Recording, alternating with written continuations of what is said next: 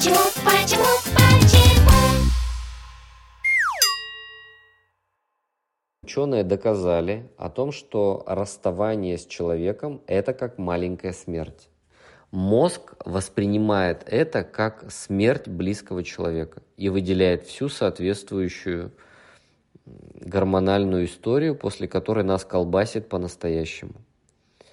Также э, доказано научно, что когда мы расстаемся, нейронные связи уже настолько прочно сформировались, что мы отрицаем сам этот факт. То есть мы проходим вот эти, через все эти пять стадий, и прежде всего э, идет вот это вот неверие. То есть не верю, как же это так, потому что вчера у нас все было всерьез, 2 сентября, а сегодня 3 сентября, день, когда горят костры рябин, день прощания.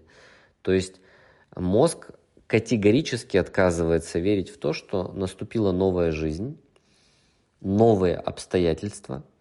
Он цепляется за старое. Более того, э, там так механика устроена внутри нашего сознания. Почему так происходит, как вылечить себя? Надо знать, почему так происходит, почему я именно так реагирую. То есть не надо думать, что это вот в моей светлой голове. Ученые разобрались уже давно, что не только в твоей. В голове практически у всех светлых людей, которые расстаются, одинаковые механизмы, как они себе делают больно и почему они не могут с этим разобраться. Но тем не менее несколько моментов я все-таки здесь сейчас скажу. Во-первых, если я понимаю, что действовала из своих деструктивных установок, то давай будем откровенными, называется «так тебе и надо». А как еще человек осознает, что он совершает дичь, как не после того, когда кто-то ему придет и просто по руке так палкой надает, что болеть будет потом месяцами, а может быть даже и дольше. Как еще человек поймет, что нельзя так делать, нельзя совершать дичь? Нельзя там дырявить гвоздями другого человека, нельзя скандалить и истерить, нельзя его унижать и оскорблять. Это в любом случае, это как будто бы с вашей карточки деньги списываются.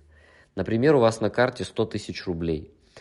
А, это такая эмоция в виде 100 тысяч рублей. И это ну, ваши отношения. Вот как только вы его унизили или насмехнулись над ним хоть раз, или пошли против него, с вас там списались 10-20 тысяч рублей.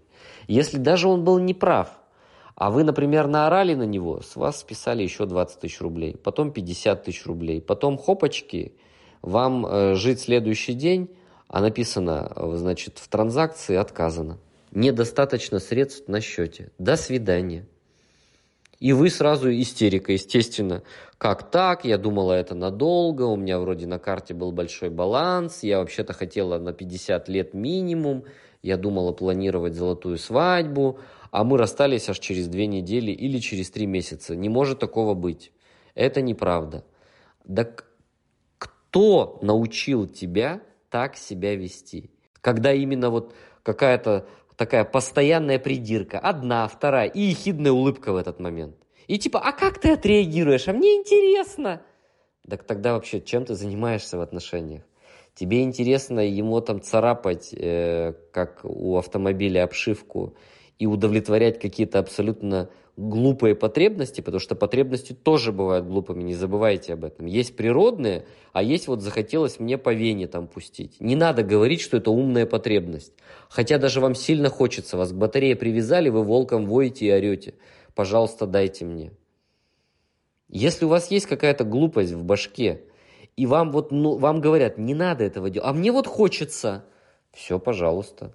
Проявляйте свою дичь и смотрите на последствия своих выборов. Это нормально. Это неприятный ответ, но он честный, он нормальный.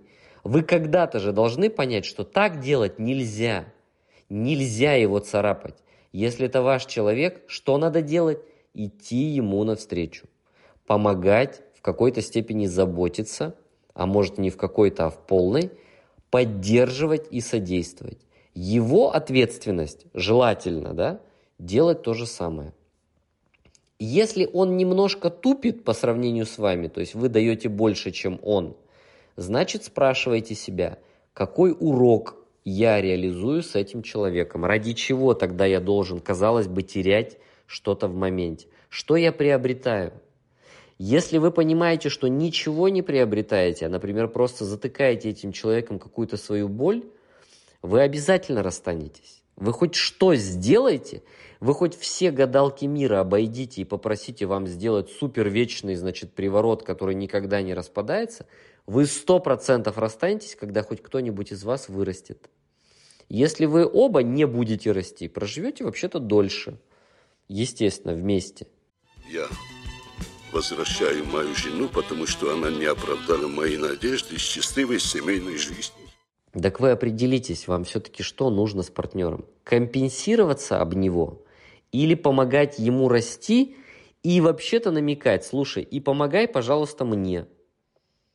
Вы что больше хотите?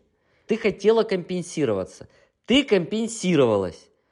То есть ты хотела показать друзьям, что я могу на карте, у меня есть 100 тысяч, а я могу, э, значит, всем за мой счет. Окей? Тебе и принесли счет, там написано 105 тысяч. Все списались э, с карты деньги, во-первых. Еще 5 тысяч должна. А у тебя их, например, нет. Ладно, я пишу 105. Давай 200 тысяч тебе принесли счет. У тебя нет 100 тысяч. Нет, а тебе говорят, да как так, мы напишем заявление в милицию на вас и так далее. И ты начинаешь рыдать. Что произошло, как так вообще? И какого хрена они напили на 200 тысяч? Я думала, на 20 напьют. Почему в 10 раз больше? У своих поступков, у своих ценностей, у своих установок есть последствия. Либо ты их учитываешь и сразу начинаешь головой думать, прежде чем рот открываешь или дичь какую-то проявляешь либо, извини меня, либо слезы, расставание по полгода, по полтора года. Средний период восстановления от полугода до полутора лет, когда мы расстаемся с кем-то очень важным для нас. Еще раз говорю, это маленькая смерть. Вот. Сожаление иногда накатывает и злоба. Что такое злоба? Это последствия фрустрации у тебя. И, конечно же, ты будешь себя мучить и истязать и тебе кажется, что ты типа на себя злишься, на себя, ага. Все равно на него злишься. Что вот он, он мог бы и понять вообще-то меня, на секундочку. Да, я несовершенно, но он же мог же понять бы меня же. А как же? Я не понимаю, почему, почему вы, за что вы меня так ненавидите? Что, что я вам такого кто сделала? И вопрос, да, и вот здесь внутри. Как не брать на себя всю ответственность за совершенные ошибки обоих? Ну, но очевидный же все-таки ответ, да, то есть а, здесь налицо созависимость. Что такое созависимость? Когда один плюс один равно один. То есть я вообще не чувствую, где я, где мой партнер. Мы одно целое, мы две половинки одного целого. И без своего партнера я себя не чувствую, не вижу, не понимаю. Ну, то есть 1 плюс 1 равно 1. Это формула созависимости. То есть, что делают созависимые отношения с нами? Уничтожают нас, естественно. Ценности-то нет. Потому что в лучшем случае 1 плюс 1 должно быть хотя бы 2. Хотя бы. А вообще, что такое 1 плюс 1? Самая идеальная формула отношений, синергии, я эту формулу описываю. 1 плюс 1 равно 11. То есть, смотрите, два человека не перекрывают собой друг друга. Они так и остаются, один единичка и второй единичка. Но они так сближаются друг с другом на такое расстояние, что не перекрывают друг друга, не перечеркивают и, опять же, недалеко друг от друга. Потому что если далеко друг от друга, это единица и еще одна единица, это не 11. И вот это вот оптимальное, идеальное, ровное состояние – это 11. То есть максимальная формула развития. В 10 раз вырос каждый. Вот что такое а, хорошее, а, во всех смыслах полезные отношения. И они, кстати, запросто могут быть абсолютно волшебными. Вот как конченых невротиков. Не надо думать, что либо я, значит, живу как-то скучно, либо вот невротично. Можно жить невероятно полезно с человеком и при этом с точки зрения каких-то эмоциональных проявлений как будто бы невротично. И сердце может щемить в груди, и эмоции могут захлестывать, и волна какая-то может быть фантастическая, но при этом отношения полезные. Как мы это понимаем по результату? Смотрим, время прошло, моя жизнь улучшилась или ухудшилась? Если ухудшилась, вопросы. Не то чтобы сразу к другому, сначала к зеркалу, а может быть это я даже в новых, отличных, классных моментах все равно туплю до безобразия. И я повлияла вот так на то, что произошло, или повлиял. Может такое быть? Запросто. Все правильно, все верно. И главное, что надо понимать, что я сам по себе целый человек. Я не чья-то половинка. Я целый человек. Целый человек неужели не увидит, где он накосячил, а где другой? Увидит. Созависимый не увидит. Думать о том, что сейчас, после того, вот как ты живешь, следующие отношения будут целыми, очень наивно. Скорее всего, они все равно будут плюс-минус такими же. Но я всегда предостерегаю, не надо шарахаться от отношений, если у вас с ними все плохо. Наоборот, что надо делать, если у вас все плохо с отношениями? Учиться в них разбираться с собой. То есть нельзя говорить, я лучше побуду один годами, годами долгими, ночами темными, когда искала тебя.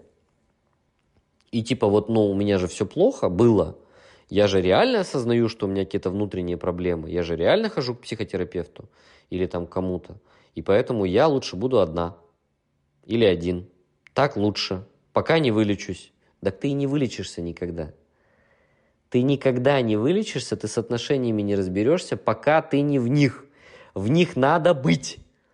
Даже если они опять невротические. Но спрашивать себя опять возле зеркала, что это опять такое? Почему я снова на те же грабли? С каждым разом ситуация будет выправляться расставания будут менее драматичными, если они раньше были абсолютно драматичными. Скандалы будут менее токсичными, если они такие были. И вот это уменьшение негатива и своих вот этих комплексуальных динамик, это и есть результат того, что вы растете в отношениях, даже если у вас этих отношений несколько. Но если не получается завести одни нормальные. А если, например, вы уже в браке, то понятно, хлопать дверями уже вроде как нельзя, поэтому вы сами себе усложнили задачу, я в хорошем смысле слова, да, то есть сожгли мосты для того, чтобы нельзя было сбежать с хлопной дверью. Это вот кармическая такая история, при которой будьте любезны, теперь разбирайтесь, чему же вы должны друг друга научить в этих э, обстоятельствах. Почему, почему,